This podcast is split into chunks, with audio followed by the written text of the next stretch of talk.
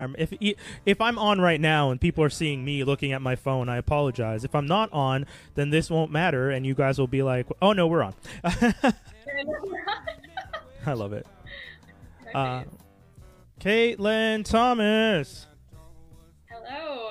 Oh my God. How are you? How are you doing? I'm okay. I'm staying sane. Are you? How how are we staying sane? I feel like I'm not staying sane. That's one of the things that if if you'd asked me a week ago if I felt like I was sane, I would have said 100. And then if you asked me the like 30 minutes after that, I would have been like, "Are you okay?" because you're asking me the same question. And now and now I'm here and I'm just like, "Ah, okay." Haven't left my house since last week at all. Like not even on the balcony, I realized today. I ste- I stepped out to the balcony today and I was just like, Oh, I just realized I haven't stepped outside in a week. I saw a headline on an article today that was like, "Remember weather?" Yeah. Remember when like, it when it mattered? Hardly, but yes, I have a faint recollection. 100 yo I, every time i ask my um every time i ask my alexa i'm just like what's the weather today and it tells me and i'm just like why am i asking you like i'm not going outside like, you need to know alexa's just like oh it is blah blah blah with chance of snow i'm like alexa do i look like i'm going anywhere oh my god it heard me and it's yelling from the other room i'm sorry that's this thing has ears of a superhero yeah, I don't like those. They're freaky. Oh, I know. I definitely 100% should not have one, but it does help. like the sanity of talking to a machine that pretty much says anything I want back. It's helped a little, just a smidge. That's fair. A smidge. Yeah. I realize I'm people who are watching will see me looking into the camera, but I realize you're seeing me from another camera, and I always forget that. So I apologize if it doesn't look like I'm making eye contact with you. That's okay. Okay. Totally. Fine. Um, so Caitlin Thomas is a journalist, is a uh, was at uh, in J school at Concordia, if I'm not mistaken, and um, worked at one of the most amazing places that has ever existed, not just in Montreal, but in the entire city, country, planet, and universe. and I and I say that having traveled to all those places in my dreams and some in the real world. um, but yes, Caitlin, welcome. Thanks for having me. Thank you for taking the time. I I know this was kind of last minute. originally, we were uh, so I messaged you like what 20 30 minutes ago. Yeah.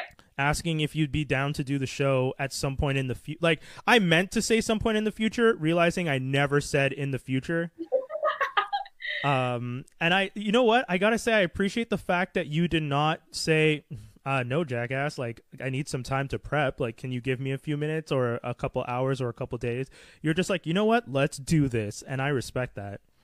I had enough time to eat my grilled cheese, so I was totally fine with it. I I really appreciate it. I really do because uh, I um so I usually when I don't have a guest, what I do is I kind of just hang and watch YouTube trailers for new sh- shows. And I was doing that in between the time I spoke to you and now, and I had like three that I was like, eh, these will be okay, but I was just like, this isn't going to be the greatest. like Saved by the Bell has a new trailer, yay! What has a new trailer? Say? Saved by the Bell. Oh, really? Yeah, they're relaunching the series on the Peacock network, which or Peacock streaming, which is the um the new Universal Studios Universal NBC studio thing. Like a Netflix but for NBC. Yeah, pretty much. I'm so exhausted of all of these different ones. Yeah, yeah. Um They're gonna charge me fifteen bucks a piece and have exclusive content on all of them. Yeah. Yeah, that and that's the thing. Netflix Netflix was starting a revolution and unfortunately created what is probably going to be one of the most devastating situations to our wallets if we want to watch all these shows.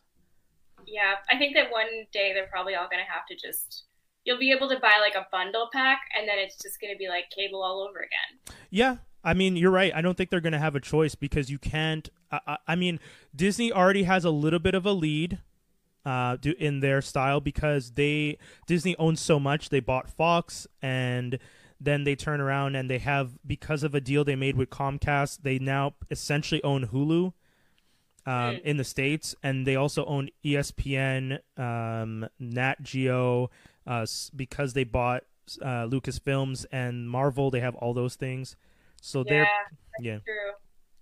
What have you been What have you been binging in this uh, pandemic? Uh, I do this thing where I just put Gilmore Girls on in the background of my life. Yeah. Um, That's awesome. So I rewatched Lost recently um, when this whole thing started, but then I just tried to read books because I was like, I need to not. I don't know because I find that when I go uh, when I binge stuff, I'm on my phone at the same time and I'm just like scrolling mindlessly through everything.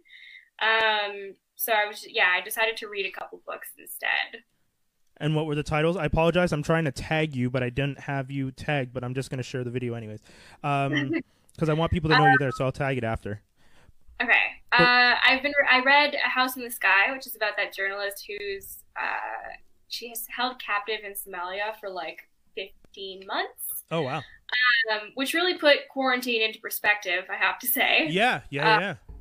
Yeah. So I was it was interesting to read. I think that's why I'm still fine. It's just because I had I was sort of like living vicariously this awful situation. Yeah. Um, and then I read The Glass Castle, which is also a memoir, but it's just about this. uh, She's also a journalist. I don't do this on purpose. I Oh, okay. Um, it was just about her like really sad upbringing. So I think that they they both helped me, you know, appreciate where I'm at and and not freak out as much as I probably would be otherwise. I gotta say, I I probably did that when I was in high school, and this is gonna sound really horrible, um, but I, it's what I did, and I'm gonna be honest about it. When I was in high school, anytime I got a pimple, I would think to myself, um, at least I'm not as bad as this other person who had more pimples. And I remember, and I remember as as, and I remember as I got older, and once I, you know, I started to look back at some of the things I thought I was just like, man, Brian, that's not cool. That's not really a nice way. But it was the only way because when you're a teenager, you have so many things going through your mind, and you're like, you're just so many emotions, and you're just feeling weird all the time. So I, I Mhm. didn't, I don't feel bad about it as much as I understand it. It was a very, very much a coping mechanism for teenage Brian to be like, at least I'm not as bad. I'm not in as bad a situation, which is the flip of, and similar to what you were saying, I should be grateful for the things I have. But at the Mhm. time, I couldn't think of it that way. Like, it wasn't, 15 year old me wasn't thinking I should be grateful. It was more just like, at least it's not this bad. That's cool though. I feel like you're you're surrounded by people who also think that way. yeah. So you know that that's what they're thinking, and then you're Oh. like, yeah, so I'm good because I'm not as bad as that person. That's fair. Okay. Yeah. Thank you for absolving 15 year old Brian of his sins. You're very welcome anytime. I'll, when I go back in time, I'll tell him Caitlin has absolved you. She explained this to me. I didn't even get it. And then you'll be, and then 15 year old me will be like, "Who the hell are you, you creepy old man?" um, uh, I wanted to to brag about some of the things that you've done recently. You were saying that, um, well, not. I- was actually talking about the fact that you recently got uh, uh con- like hired and locked in, and you announced a job that you got. yes. Um, Yeah. And then, but then you were just like, "Oh, do you mean my award?" And I was just like, "Flex, flex, flex, girl, all I'm day." sorry. That's No. what I was tweeting about Whoa. today. So I thought you were talking about today. Whoa, why on earth would you apologize for being good and being recognized for being good? I don't know. There you go. So, do you want to tell people what you won and and what like what this is, what it means? Yeah. Okay. So um, it was basically it's an RTDNA award, which is I hate to say I'm not super familiar with that, R- with that type of award. RTDNA. Yeah, it's like radio, television, digital network award. I think. I'm looking it up right now. Yeah. So, but it was for a documentary that um, I worked on with one of my Concordia profs and four other Concordia students, um, also with CTV. Oh, And cool. it was just a, a mini documentary about this First Nations community north of Thunder Bay that was doing this really cool climate action project. So um, it was one of the coolest things in my undergrad was getting to go to Thunder Bay with my prof and to go tell this story that was really, really interesting and uh, also like a little bit sad, but we were kind of focusing on the happier part of it, which was just the climate action, Mm. rather than you know everything that led to to where they are today. So yeah, it was just really cool, and it's I'm happy that the story won an award because I think that it's a really important one.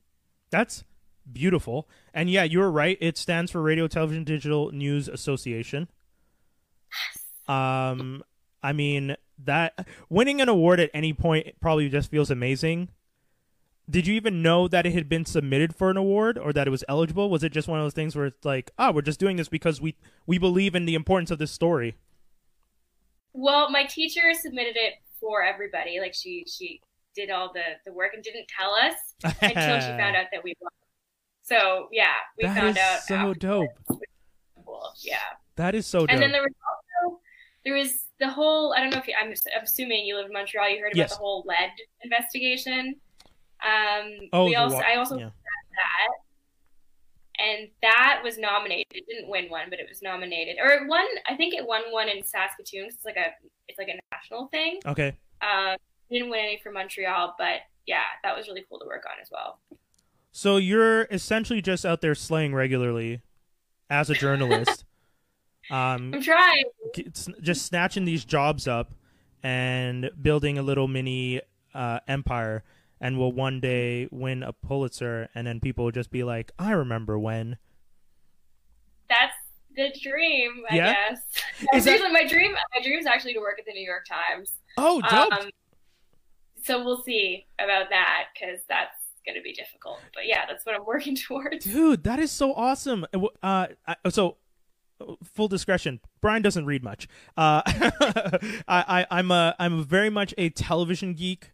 Um, as most people who know me will know, I joke regularly about having a severe television addiction, and most of my friends laugh and say, "Oh, Brian," and I'm I always laugh along with them and then cry inside a little bit because I know it's true. Uh, but but joking aside, I think it's super cool that like your ambition is the New York Times. Can you explain like at what age did the New York Times become that dream?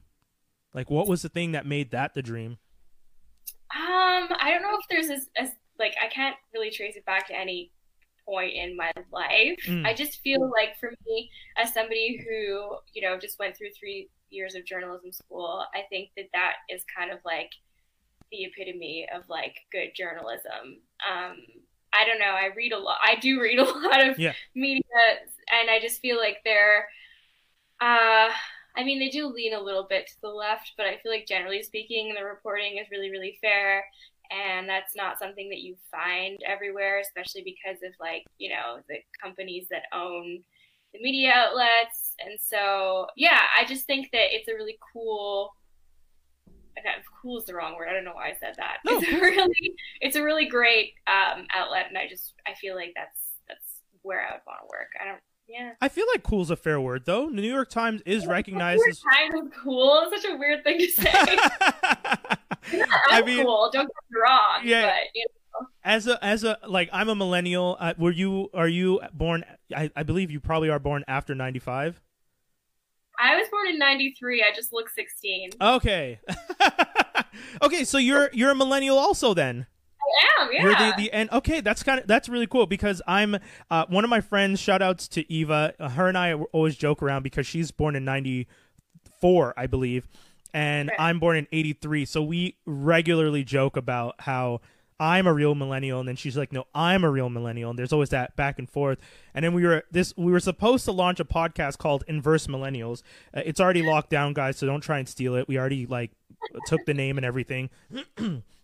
But the whole idea was going to be about how uh, me as a millennial and her as a millennial would have these discussions about how we understand things in culture and community and entertainment and stuff like that separately. So, like TikTok, for example, was something that like her and I both talked about. Neither of us knew about it because this was before the pandemic hit, and now everyone's a, a TikTok star. But like that, we were gonna invite a Gen Zer to come and talk to us about TikTok because we're both millennials who don't know what TikTok is, and that was like Yeah.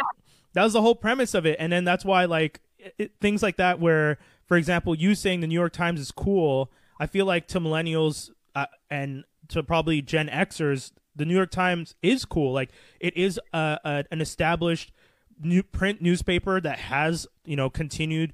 It has some of the most world recognized. Um, uh, like sections. Uh, if I'm not like the crossword, isn't the crossword like one of the most popular things in the world? Like they're probably yeah. yeah. I, I, think there's Sunday cross. Like all those things are things that like growing up, I've always heard the New York Times. So, dude, it's cool. I mean, at least to me, yeah. my 36 year old ass, by all means. Uh, maybe to the younger generation. If you're a young kid out there and you don't like the New York Times, get a learning. There you go. Yeah. uh, and then I wanted to bug you a little bit about, and I, I know this is very much a.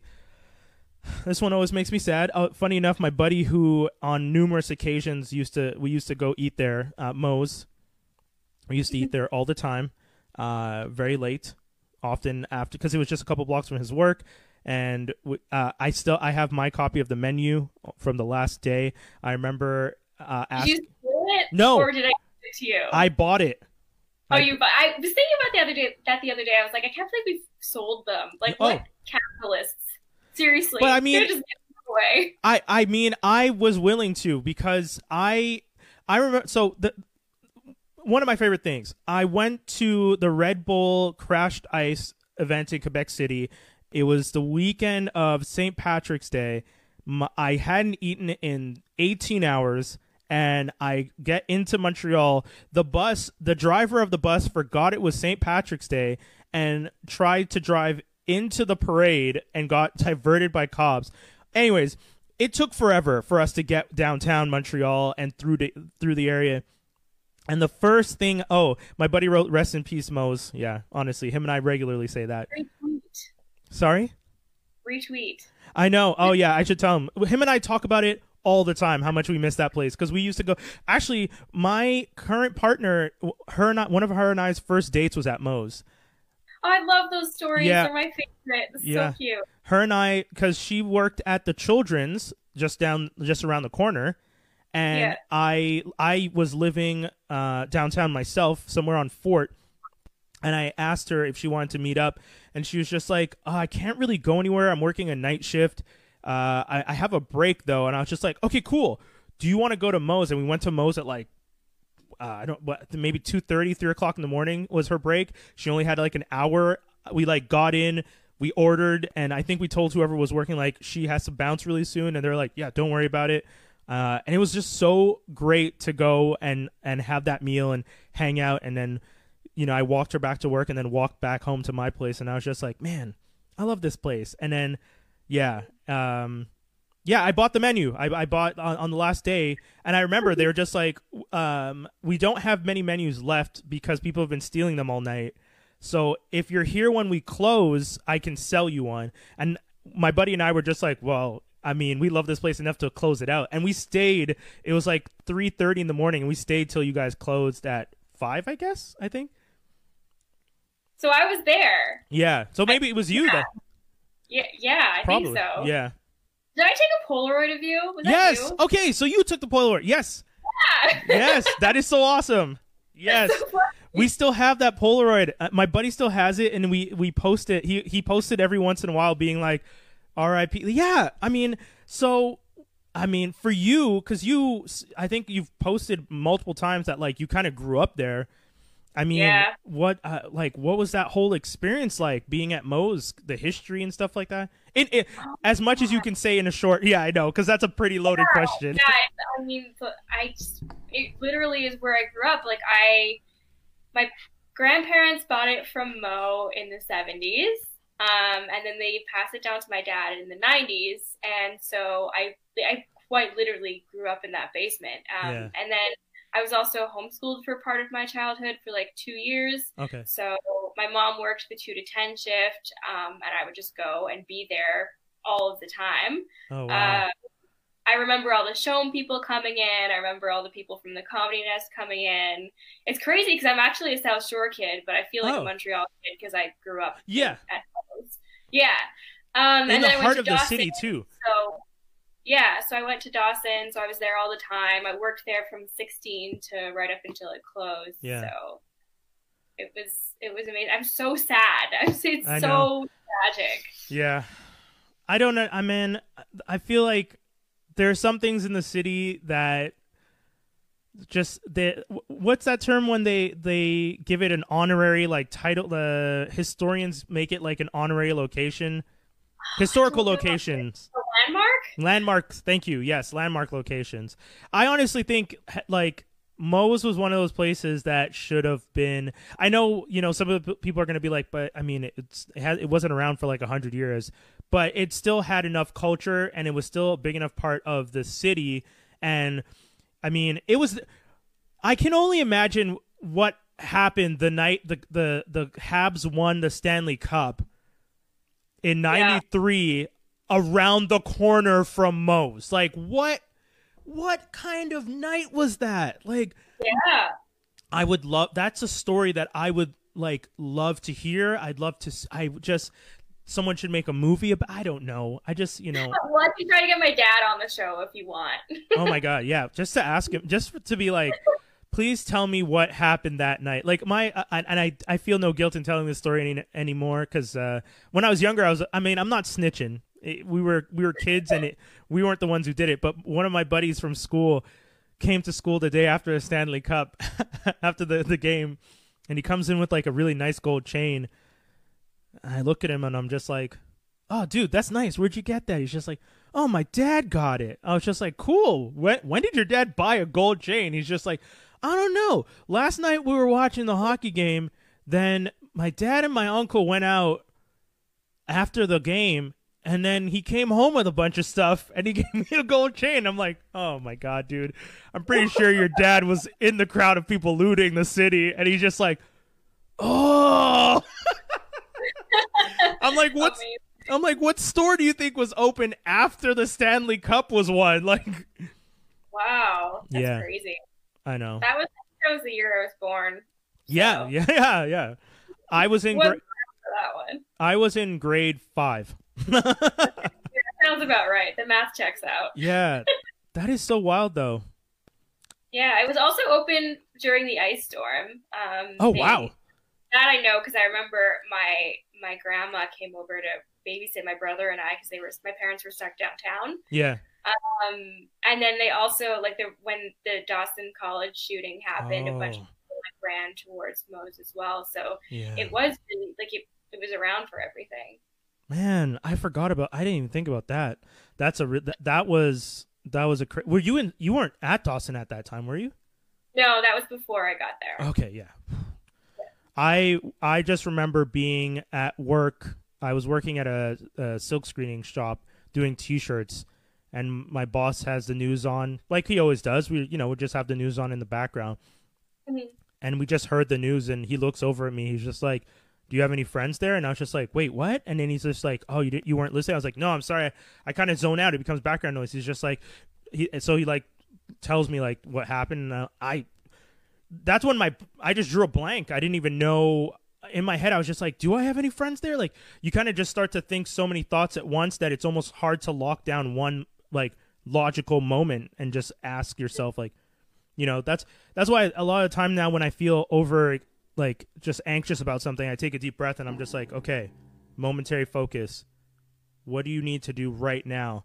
Because moments like that just kind of threw me. Same thing with uh, 9/11, just being at school in CEGEP and uh, everyone in the schools all of a sudden just freaking out. They're rolling out a TV into the uh, Agora because I was at I went to uh, John Abbott College hmm and they they rolled out a TV and there's they started rolling out TVs into every major like student space. So like the library had one, the Agora had one, and somewhere else had one, and kids are just gathered around. And then like people are trying to go to class. Some people are like, I'm not going to class. My dad is bless my father. My dad calls me and is just like, I need you to get home. And I'm like, What? He's just like, It's crazy right now. I don't know what's happening. And I'm just like, Dad, they're not gonna attack John Abbott College in the edge of West Island, Montreal. No offense to John Abbott.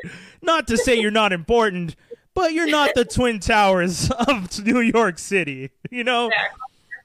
Yeah, sorry, Dad. Uh, bless your soul. I know you were just really nervous and freaking out at that moment, but it was just so funny to get a call and be like, "Go home, everything's in danger." I'm like, "Yeah, yeah." Oh. I know. Yeah, I'm, I don't fault him. He he cares. I love it, but yeah, yeah. I mean that that was crazy. So you know, and uh, those moments are actually very interesting as a journalist. For you, what is it like when you are dealing with situations like I mean like this pandemic? What is your thought process? How do you report on something unbiasedly when it's just so heavy and it's constantly everywhere? Like where do you even start? I mean, I really do. I I get kind of overwhelmed sometimes mm. even just sometimes we, we translate a lot of articles too from Presse Canadienne and like they use really strange words sometimes mm. as an phone. So even just that is stressful. So yeah, you, yeah. like imagine what it's like when it's like the content is just constantly about a global pandemic. Um so far it's it's been okay. I just I just take time to really make sure that I understand what the story is because there's so many all the time that like it's kind of in like we're like in this in this niche topic, but because it's such a blanket topic at this point, mm-hmm. story kind of feels like it's not really about COVID 19 anymore. It's about yeah. whatever the subject is within that. Yeah. I don't know if that makes sense. Yeah, no, no, no. The, the COVID is so big that the stories aren't about COVID as much as the reactions to COVID and situations affected by COVID. Yeah, exactly. Yeah. Yeah, so yeah. it's all really just in the context of COVID. So it makes it seem a little bit less. Uh, I don't know. It's interesting because I started this job right as this was happening. Mm-hmm. Like I worked four days in the newsroom and then started working from home. Oh. Um, so in the context of like my job at CTV, it's all I know. I haven't yeah. even experienced a regular day outside of the pandemic. God damn. So it'll be interesting to see how that like what that's like when this is all over. What are some of the things that you do to because I, I, mean, I hats off to journalists. I know, you know, uh, and, and uh, you're not all obviously you're not all in the same group. So as frontline, you know, nurses and stuff like that. But I feel like journalism is also important in keeping people informed about the things they need to do to keep themselves safe and just you know the the like what's going on in the world and, and social media is very quick to just post things up um, a lot of times it's it becomes who says it first, not who says it best. Uh, yeah. So so what are some of the things that you do one to make sure that when you're reporting on stuff you're saying it best and not just first and then on top of that what's the thing you do to decompress after going through reading all of that content? Because like i like you were just saying my partner and I w- will like r- go through social media we'll go through the news we'll read articles and after 20 minutes we're like i can't do this anymore. But you're a journalist yeah. so it's your job to continue to like keep up on that. So what's that what's that process like? Yeah well for the first question i think the way that i get around making sure that i'm doing it right rather than just doing it first is I, I take the amount of time that I need to take to feel comfortable with a story that I'm submitting. Mm-hmm. Um, I'm never going to submit something if I'm like unsure about what's in it. And I think that that's, I'm a perfectionist. So it's because I'm starting out and because they hired me straight out of J school. Um, I feel a lot of pressure to kind of make sure that I'm doing things right, but also doing them quick. Mm-hmm. But I've decided that at the end of the day, it's more important for me to make sure that what I'm reporting on is accurate than to like impress them with my speed. So yeah. I do at the end of the day feel kind of like guilty when it took me longer than I think it should have to write a story. Yeah. But at least I know that the story is accurate and balanced. Yeah. So that's, yeah, that's kind of how I deal. With it. I feel that that's most more important, if anything. I know it'd be again. I know some people would just like to be first, but some a lot of the stuff I read out there, the first person often doesn't have all the information, and it just seems yeah. more dangerous to me to just be first and have half the story. Um, then yeah. well, especially in the context of like a situation where everything's super like changing so rapidly. Of course. There's times when there's a story that pops up that we could report on that I've been like assigned to sort of look into and I'll be like, either no, this is a non-story just because it's a non-story, mm-hmm. or I don't think we should do this story because it could have X effect on Y. Oh, um, interesting. Just, yeah, just because things are changing so quickly. Like one day the story is don't wear a mask. We have to save them for healthcare workers. And then the next Yeah. day is like everybody should be wearing masks. So I feel like because like it's kind of hard to decipher like what you're actually Yeah. supposed to be doing in the situation. And then there's also like the whole added factor of like I feel like a lot of people don't have media literacy, which just doesn't help. So when there's too much stuff out there, Hmm. like I've noticed that people don't even look at like the date on an article. No! I see people sharing they share missing persons from like 10 years ago. Thank you. No, seriously. Uh, you know, I I love that people are and for missing persons. Again, I love that people feel that it's important to share this information because their immediate reaction is just like, "Oh my god, someone's missing." Yeah. However, take the time to at least read what you're sharing, guys. I mean, so many times I see stuff like that. You know, one of my buddies, bless his soul, I love it. He's always trying to keep everybody up on stuff and informed. But one of the things that he shared recently bothered me a little bit because he shared an article about how Australia was banning 5G um, antennas. Mhm. And this is after everyone had been talking about how 5G antennas could potentially be one of the causes for COVID.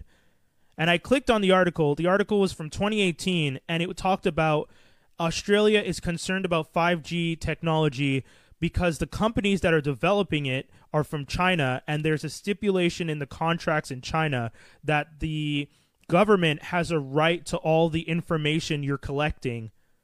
So Australia was just like, "Oh, that's a security issue." So until until that can be looked into a little bit further, we don't necessarily want to have these 5G antennas that are going to be collecting tons of data, and then China, as per the contracts there, have the right to that information. And I was just like, ah. So I told him, I was just like, dude, just a heads up, that article is like two years old and is talking about this specific thing. Sharing that headline right now, you know, and that's what you're saying about media literacy. It's also about context, you know? Yeah, for sure. So, Yeah, I also think like I, I, it frustrates me for sure, but at the same time, like I think that there, there's no system in place to be teaching people media literacy right now, which is part of the problem. yeah. So I don't think that it's like I can't get mad at the people who are doing it. No, you of know, course not. Yeah. Um, it's just like we haven't figured out how we're gonna, how we're gonna teach people how to understand what they're consuming. Like I have, I see people like sharing. No, I was gonna say something mean about a local media outlet that's not really a media outlet. Okay, so if it's MTL blog, blink twice because I have no shame in throwing those guys under the bus. I, I Yeah. I'll say for me, you don't have to say anything. I will say, and, and I say this only because I know for a fact that MTL blog at one point was charging for people to cover stories and stuff like that, and that to me is not journalism. That to me is pay for play. I, which I think are two different things, and I think that's and that's me. You don't have to say anything. You don't have to comment. You don't. Even, You can stay neutral. I, I'll I will take that bullet for you 100. percent And you. yeah, and I say this to anyone. If anyone at MTL Blog would like to have a conversation with me and discuss this, by all means, you can reach out to me. You, I just look up Brian Holidae and at me all day, and we can have this discussion. Because ever since they released an article when the Azur trains were supposed to go in the metro, and they wrote an article about it, and then I don't know what happened, but I just know that the STM made them not retract the article, but add all of the STM's edits to the article. And the article was more red text, which was the STM's text, than it was black. And Yep. I, I remember reading that and being like, wait, so these guys reported on something, didn't have the right information, and then the STM essentially came out like a teacher in school and wrote all over their whole homework and then made them post it. Bless the STM for that. They're not always great, but that moment made me happy. And after I read that, I was just like, I can't take the uh, MTL blog seriously. Yeah, I just I know people who've worked there before, and I and they've like sort of walked me through the like process of you know the whole the way it all works, and Mhm. it just doesn't seem like it is you know in sync with the things that I learned in the past three years. And Let's that's- that way. Yeah, and that's fair. That is the most beautifully diplomatic way to say that, and you have a you have a great future ahead of you in diplomacy and journalism. I see you got you got them skills already. Um, yeah. Sorry. So the second part of my question was, how do you cope with consuming all that? Possi- Um, no, not nec- not necessarily all negative, but a lot of negative information and content. Yeah, I think honestly, at the beginning, I was paying really close attention to uh, the daily updates that the premier was giving, and I was like, okay, what are we at now? And I got really invested until at one point I was like, okay, I can't do this anymore. Yeah. It's like increasing too much. So unless I'm assigned to actually report on that, I don't listen to the live pressers anymore, just because I I, I read about them later. It's less Yeah. intense for me. I'm not. Yeah, I'm like staying as up to date as I should as a person who works there. Hmm. Um, but I, yeah, when I'm when I'm not working, I try not to look at too much of the content. Um, I just, like I said, I look at enough to make sure that I'm, you know, aware of what's happening for my shift the next day. Yeah. You know, I'll, I'll glance at our tw- our Twitter. Mostly, I'll just like read some of the headlines to make sure that I I know what's going on. Um, and outside of that, I just like unplug, unplug Yeah. after my shift, and and yeah, I just. I, I have to, you know. Yeah, I yeah, go yeah. for a walk. I'll walk my dog for like an hour, socially distant walk. Of course. Um, of course. Yeah. And so that that's helpful. Just and sometimes I'll just go for a drive. The other day I was like, it was like raining, and I was like, I'm gonna go sit outside of Shaughnessy Cafe and sulk. Yeah. And I literally, I literally went and drove and, and parked beside it, staring in, into it, and I was like, I'm so sad. I love that though. I no, it's that that is such a true and honest thing. I went for a walk the the last time I went for a really really long walk. I went, I left my place, I walked all the way because I just moved.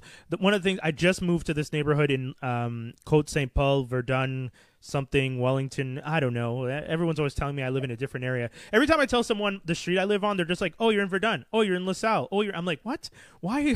what does that mean? Why are there so?" I don't know where I am. yeah, you know, uh, yeah, I don't know where I am, but I so I walked for an hour in uh, east, like uh, an hour out, and then walked like on, on my way back, and then came to the front door of my place and was just like, uh, and it's pouring rain at this point, and I'm just like, I don't want to go inside, and I just walked another thirty minutes west. Like came back past my place and walked 30 minutes west, and I was just walking in the rain on a quiet Sunday morning, like having a conversation because I did I even did a, a Facebook live on my phone and friends are like commenting and I'm like talking to them and having realizations about whether or not I want to have kids live on Facebook while talking to and just like really processing life in the rain like a like a really emo cheesy movie.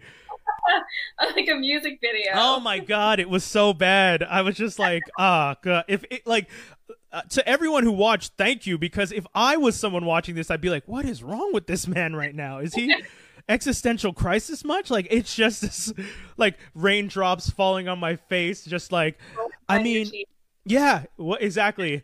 Like looking at my phone, being like, as a black man, could I bring a child into this world right now? It was. I think we're all in existential crisis Oh. mode for sure. yeah, it's it's crazy. It is. It's genuinely this whole situation is just making me feel a little bit crazy. Oh, Yeah. um now that so you're you're a journalist and you're going through all this stuff, what's one thing that you're excited to report on in the next little while? Is there anything that you're like you're like looking forward to discuss and like write about and just be like, "Oh my god, this is right up my alley." like not not necessarily to do with the pandemic or Okay, still no. Anything, anything. No, it, out in out of pandemic all uh, Okay.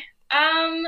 So this is it's it's interesting because I I like to report on um, issues that I think mainstream media tends to let fall through the cracks. okay. But I also feel a little bit conflicted about wanting to do that as a person who's as privileged as I am. So Okay. it's it's weird like it's I'm kind of still navigating how I feel about it. Um I don't want to be taking space away from anybody else who Hmm. should be telling their stories themselves. Um but I really I think what made me want to go into journalism from the start was just I read about well, I've always liked writing, but then I read about residential schools and I only mm-hmm. heard about I only read about them when I was in university, which was when I was like 21 years old and I was mm-hmm. like, okay, I've lived in Canada my whole life. Yeah. Never known that this is a thing that was happening up until like 1996. Yeah. Um, yeah. That's the crazy part. Yeah, so I was like, I don't know if it's just like if I just see things like through rose colored glasses, but I'd like to believe that if more people knew that these shitty things were happening, that they would do something about it. Yeah. So I kind of just I want to you know expose these realities through whatever way is comfortable for the sources, hmm um, in order to like you know bring these situations to light, so that we're not just perpetuating all these like issues, like Yeah. systematic issues. So I don't have anything specific in mind, but that's kind of why I wanted to be a journalist to begin with. So sometimes I find, you know, if I have to report on something that feels a little bit fluffy, you know, I I try not to be upset about it because it's just all part of it. Yeah. But um, it's definitely like I, I want to write pieces that I think will have an impact on the people who read them. So that's a kind of a broad category, but that's kind of what it is. I speak as a completely uninformed person. I don't. I, I know about the residential schools. I've never read much about what the like what happened. Uh, weirdly enough, my knowledge of residential schools comes predominantly from TV. Uh, you know, TV shows where it's been talked about. Hell, they even did a full episode of uh, Law and Order. Uh, no, no, sorry, not Law and Order. The the new show. Oh, FBI uh, Most Wanted. The main character, the his, I think his wife who passed away was Native American from Canada. Um, and they like uh, dude from oh, what's the guy's name from Corner Gas? The uh, the police officer from Corner Gas plays like the grandfather. There's a like there there's a whole native community, and they did a whole episode about like residential schools how it affected some of the kids, how it affected their kids, the generational trauma. Um, unfortunately, like the the story was so sad. Like one of the guys, out, out super quick, the guy's daughter went missing, and he. You know, he was never a good father and he felt bad about that, but he wanted to do something. And so he tried to find his daughter. And then unfortunately, it led him down a darker path. And he was like essentially like a you know movie if it was a movie he would have been a hero but because most wanted is, is about a real world situation. He was arre- he was being hunted because he was killing people in search for his daughter. Like he was like torturing people and mm. stuff like that. Again if this was a movie they would sensationalize the fact that he's trying to find his daughter and, and no means like take no prisoners. But this was you know the real world is just like that mentality and approach is unfortunately very dangerous. And and then they got to his father and they started questioning his father about the situation. And they started talking about the residential schools and the culture and what it did to them. And then you find out that the the grandfather and the grandmother they their parents hid them when they came to look for the kids to take them to the residential schools. So they were like mm-hmm. explaining all of that and i was just like my god i didn't know the extent of this and i'm learning from a stupid american show about canada's residential schools. And i was like Yeah. I was so upset with myself for not being more informed with it on this, and but I I mean at the same time I guess you, you like whatever means necessary to introduce people to that is what they use. And that's you know that's why for you when you say that's something you want to report on i think if anything that's honorable. And i think you know there's uh, don't let it i mean like you said it's important to work with the sources to tell the story in a way that's comfortable for them and for you um, and I think based on this conversation, if you stay true to who you are, which based on everything you've said, I think is an honorable journalist, and I respect that a lot. And I think you would do a great job covering it because I don't think you you wouldn't do it to sensationalize it, and you wouldn't do it to get your name out there. And you know, as much as I joked about you winning the Pulitzer, you're not doing it for the Pulitzer. You're doing it because you genuinely want this information to be out there, and I think that's dope. So, Hmm. yeah, Yeah. Yeah, I think that there's a lot of there's a lot of things, but I'm just gonna turn the light on because it's getting really yeah, sure, hot. sure, sure, sure. Uh, guys, for in a quick minute, just to remind you, you can always keep voting for uh, Geektastic Cypher, which is my other podcast for Best of Montreal. Those are the the poll is still open until uh, May 10th. Now they've extended the deadline. Um, but yeah, sorry. So yeah, I mean that in itself is.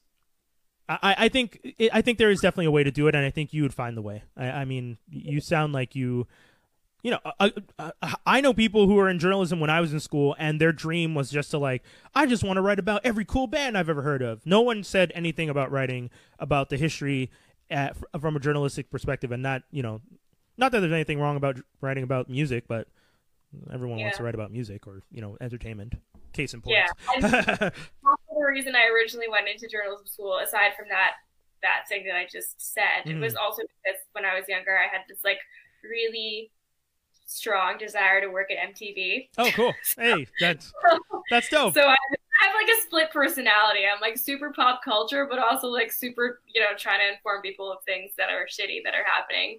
So I think just going through journalism school made me realize that, you know, there's one of them that I'm kind of more, I think has more impact, you Yeah. know? yeah. I'm not sure how much it accomplished that would help the world at MTV aside from like I really like those Twitter um, threads where they're like Harry Styles as a door, and then they have like Harry Styles outfits like beside a door that matches it. Those are.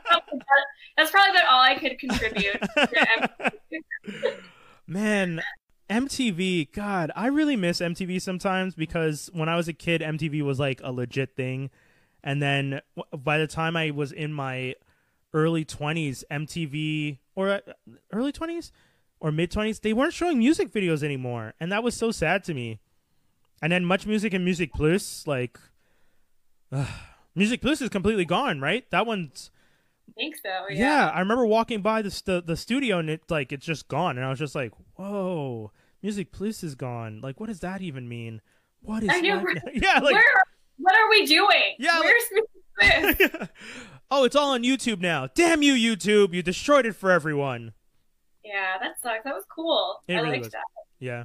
Are there any things in media, uh, uh, like, because speaking of technology and advances, are there things that are, are you ever worried about how the the type of media access people have based on the technology? I know that's a really weird question. Ah, I'm trying to figure out how to word it. Does something like does people getting their information from like social media ever concern you? I guess it's the best way to word that. again, I think it comes back to the media literacy thing. Mm, I yeah. don't think it would be a problem if people were able to like actually recognize like a reputable source versus Yeah. like an ad or Oh God. Even just like fake like I don't I hate to use the term fake news, but like some people don't even know that there's like like they can't differentiate satire from oh yeah. Yeah. actual art. Like it's a real thing. Or they don't know that an opinions article is supposed to contain an opinion. Yeah. They're like they'll pull it up and be like, This is biased and I'm like, Yes, it's an opinion Yes. piece. matter of fact. Um, Man. and also like you know call like columns and stuff like that. Like they're like, wait, you're this is biased. How could you write this as a journalist? I'm like, there's a difference. There's a difference. yeah. So I think that um, social media poses an interesting problem because like t- tied into that whole you know people Yeah. don't really understand what it is because it's just so easy to access stuff. Like before. Back in the day, when you were getting your news just on TV or just in the newspaper that arrived on your doorstep in the morning, then you know that it's legit. But Yeah. now, anybody, like citizen journalism, everyone can participate, um, and it has a lot of power to like do harm. Mm. Uh, recent, I think it was there was somebody who was like mistakenly identified as I think the Boston shoe bomber. yes. or something. I heard yes. Yeah. Yeah. And then like this person, like his family was like hounded for Yeah. days and days and days. They were like calling the sister had to disconnect her phone and stuff and yeah. Ah, it's insane. Like, yeah. So there's there's a lot of you know potential for things to go wrong. I think, Mm. but I think again, if we figure out a way to teach people how to responsibly consume the stuff that's out there, then we can get around that problem. But I don't know what the solution is. Like, Yeah. I wrote a, an essay about it for school. I was like, "What is the solution?" And I spent the whole time talking about the problem, and then I was like, "I don't know." I don't know what to tell you because obviously, if we knew, this would be happening. I had a paper like that when I was in school once. Uh, I wrote a paper called "The De-Evolution of Human Communication," and it was about how we went from um, um, uh, not hieroglyphs. Oh yeah, hieroglyphs. I went from hieroglyphs to emojis. Like we. uh, Full circle. Yeah, and I just I and I remember and I wrote this in 2003 and I remember saying like communication is weirdly enough going to de- de-evolve to symbols again based on the car- the trends. And then when I started seeing emojis pop up like crazy and now there's an emoji Wikipedia, like an emojipedia out there, and I was just like, good god, we really are at the the end times with communication. At least because I, I'm I'm again old school millennial. To me, Yeah. I was I was young enough to have experienced the newspaper being dropped off. I was young enough to experience before before the internet, legit, legitimately before the internet. Like AOL disc coming in the mail. We don't have internet there, and I'm like, what is this? This why is there a disc here? What is AOL? And my dad's being like, oh, it's to connect to the internet, and I'm just like, what's the internet? yeah, yeah, yeah. I'm asking my dad what the nowadays adults are asking their kids, "What is this?" Yeah, Yeah, I was. I feel like that's starting to happen to me, and it's really freaking me out. I too, like when I was Oh, a get kid, ready. I was, I was born in '93, so we didn't have a computer until way later. When we did have one, it was like a Hot Wheels, a oh, Hot Wheels computer. I played those games that you got in cereal boxes. yes, I love those. Yeah, those were actually the best. Yes. um, objectively speaking. Oh, but um, but then now, like we were talking about TikTok earlier, I I recently will admit that I downloaded the app, but I haven't done anything with it yet because I just don't understand. And every time somebody sends me one, I'm like protesting. I'm like, I'm not gonna watch this because I don't know, why why is this a thing? But I was like, I loved Vine, and Yeah. I think this is pretty similar to Vine. yeah, so I don't yeah. know why I'm so like ex- extremely opposed to TikTok, but part of me is just like I don't have the energy to learn this new. Fandangle technology. yeah, and I'm like having a hard time making a Facebook event lately. I'm like I don't know what buttons to press. Oh, yeah, they changed the layout.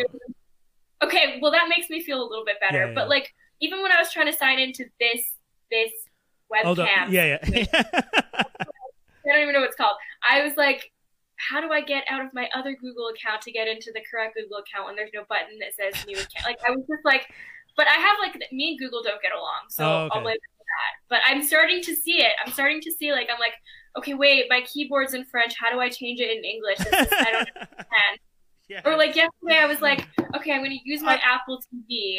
To, I was like, I'm gonna put part of my because I have like a billion tabs open when I'm working. okay, yeah, that's fair. Um, yeah, and in the newsroom we have three screens each. But at home I just have my like 13 inch MacBook. So Oh no. I was okay, I can mirror my screen on my TV. I know that. Yeah. But I was like, how do I get it to like let me have one thing on there and one thing on here and not like it be Oh you know yeah. what I mean? Extend screen. Yeah.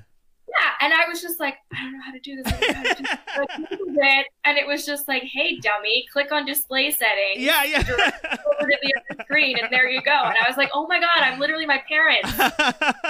I'm so happy that a younger millennial is now at, the same point. This is making me. I'm sorry that it's making me this happy, but just the fact that like I'm 36 and I deal. I've been dealing with this stuff for like five years, being like, I don't know how to use any of this technology. These kids keep telling me to get on the Instagram. What's the inst like? And now I'm just like on it all the time on Twitter, on Facebook. Now I'm on. I I have TikTok. I I funny enough, I was one of the early adopters of TikTok. I posted my first video months ago, and then. Uh, and I, I just kept laughing about the fact that like the Gen Z kids don't want us on there. I was just like, this is because this is this is every social media, right? Like, I so at my work, well, before I got laid off, but at my work, when I was talking to the interns, I was asking them because they're all younger, they're like 21, 22, and I was like, question, why do you guys use this specific app to text as opposed to this specific app? Because there's like 15 apps and you could direct message in all of them now. So why do you guys choose, let's say, Instagram or Snapchat or uh, WhatsApp or, you know, Mhm. and they were just like, "Oh, well, um, one girl legit told me, well, Instagram is for this kind of conversation, and Facebook, ugh, I don't even use Facebook. That's what my parents use. I use, I only use the Messenger app, and that's for like school projects. And I was just like, oh, and in my soul, it broke a little because like Facebook's what I've always used. so for someone younger to be like, that's what my parents use, I only use it for school. I was like, oh, I'm the old guy. But yeah, I think but I think that comes like for me, I don't really like Facebook very much, but it's not because I didn't used to like it. mhm. I think it's just gotten to a point where like I don't know, when I was in high school, it was like the one social media platform that anybody had. yes. I think it just like got old eventually for people that are my age, so it turned into something that was for older people, Yeah. but it's not like we grew out of it. It's not because we were never you know what I mean? Yeah, yeah, yeah. But it, so Yeah. was was because I see you on Twitter quite a bit, but a lot of people I know your age aren't uh, well, at least from my perspective, don't use Twitter as much. Oh my god, I love Twitter so Uh, much. yeah, 'cause I was- delete all other social media, I would just keep Twitter. Oh, interesting. Yeah, I think it's because I used to be like a certified fangirl. Okay. Um, I mean, I still am. I just don't flaunt it anymore. But I was like a total like Jonas Brothers, One Direction. Ah, That was, okay. yeah, That's yeah. awesome. I'm ashamed to say, not the Jonas Brothers part. That's a hill I will die on. But the One Direction thing, I'm not proud of. Um.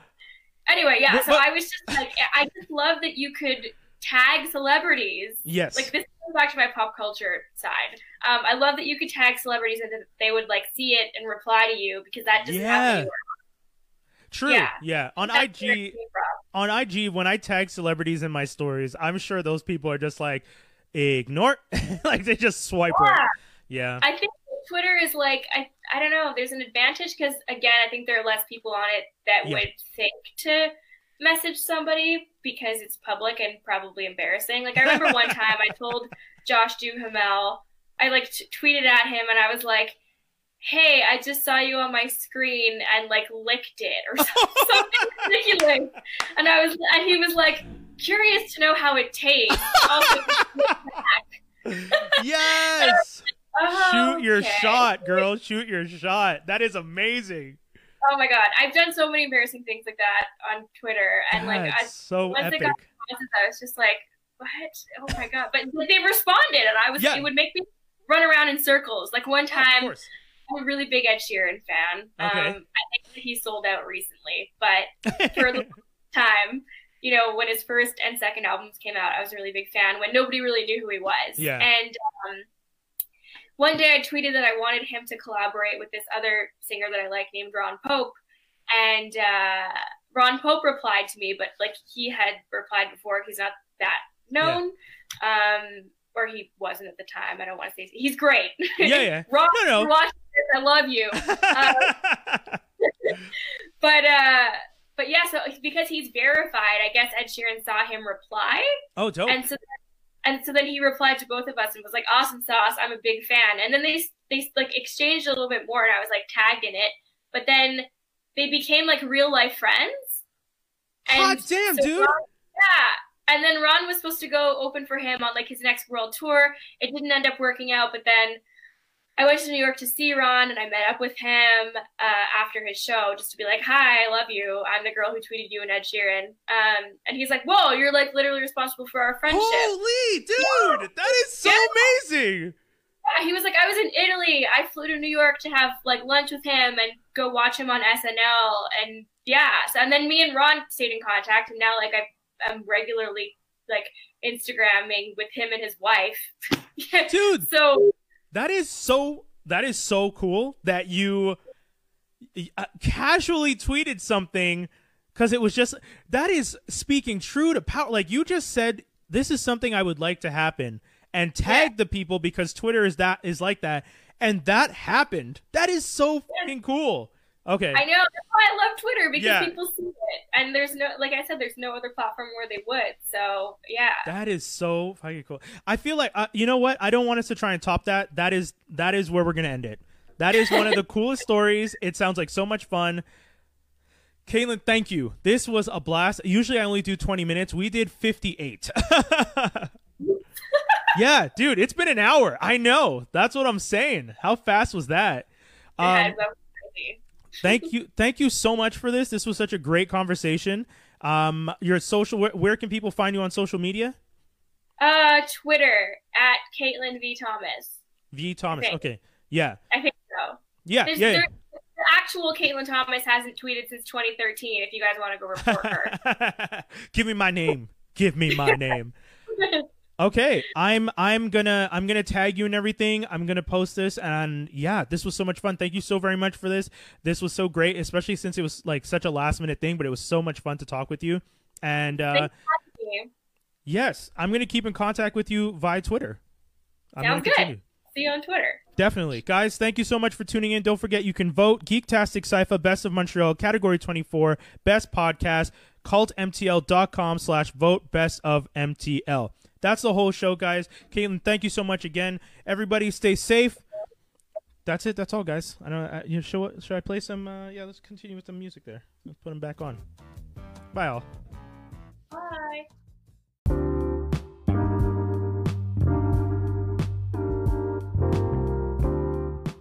This was another edition of Not a Journalist with Brian Holidae for FranklinArmstrong.com. You guys can check out all things Franklin on FranklinArmstrong.com. You can follow us on Instagram at and Twitter at A Strong Franklin.